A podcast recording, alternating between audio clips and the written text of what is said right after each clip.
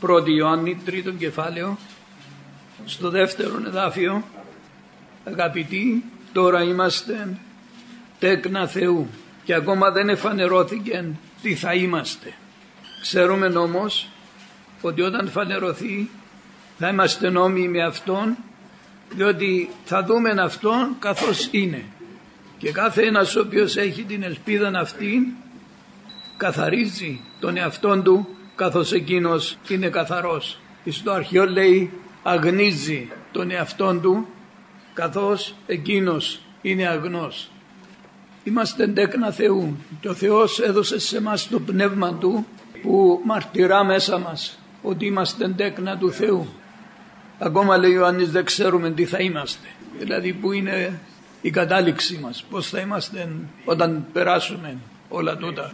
Δεν ξέρουμε τι θα είμαστε, αλλά ένα πράγμα ξέρουμε, θα είμαστε όπως είναι εκείνος, επειδή θα τον δούμε όπως είναι.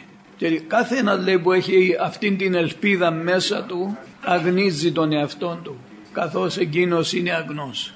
Τούτος σημαίνει ότι καθώς μας οδηγά το Πνεύμα του Θεού βλέπουμε πράγματα που δεν είναι του Χριστού μέσα μας και ζητούμε από τον Κύριο και εμείς ήδη θέλουμε τίνον που δεν είναι από τον Χριστό να φύγει και να μείνουν μέσα μας μόνον όσα είναι από τον Χριστό, του Χριστού πράγματι.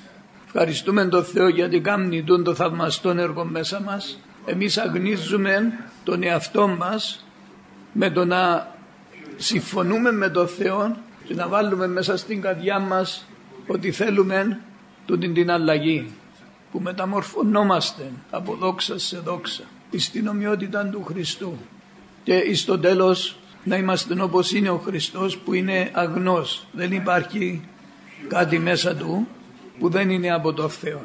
Όλο το πλήρωμα του Θεού κατοικά μέσα στο Χριστό και δεν υπάρχει τίποτε ξένο.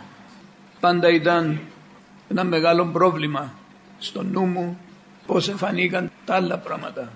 Ξέρω ότι κάποτε εφάνηκε το κακό που δεν ήταν μέσα στο Θεό, ούτε είναι ούτε μπορεί να είναι, και πήρε πολλές μορφές, η αμαρτία, η ακαθαρσία, όλα τούτα που δεν είναι μέσα στο Θεό. Πότε ξεκινήσαν και πώς δεν ξέρω. Σκέφτομαι, κάνω κάποιες σκέψεις, αλλά λέω πώς είναι δυνατόν. Κι όμως έγινε.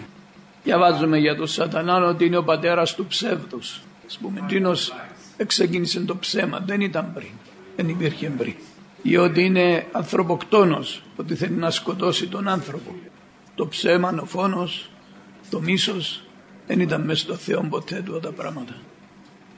Αλλά τώρα εμείς με τη χάρη του Θεού, όταν παίρνουμε το πνεύμα του Θεού και κατοικεί μέσα μας, γίνεται τούτον το έργο με τη συμφωνία μας. Γι' αυτό λέει αγνίζουμε τον εαυτό μας, διότι εν τούτον που θέλουμε, εν τούτον που ζητούμε, εν τούτον που είναι ο στόχος μας.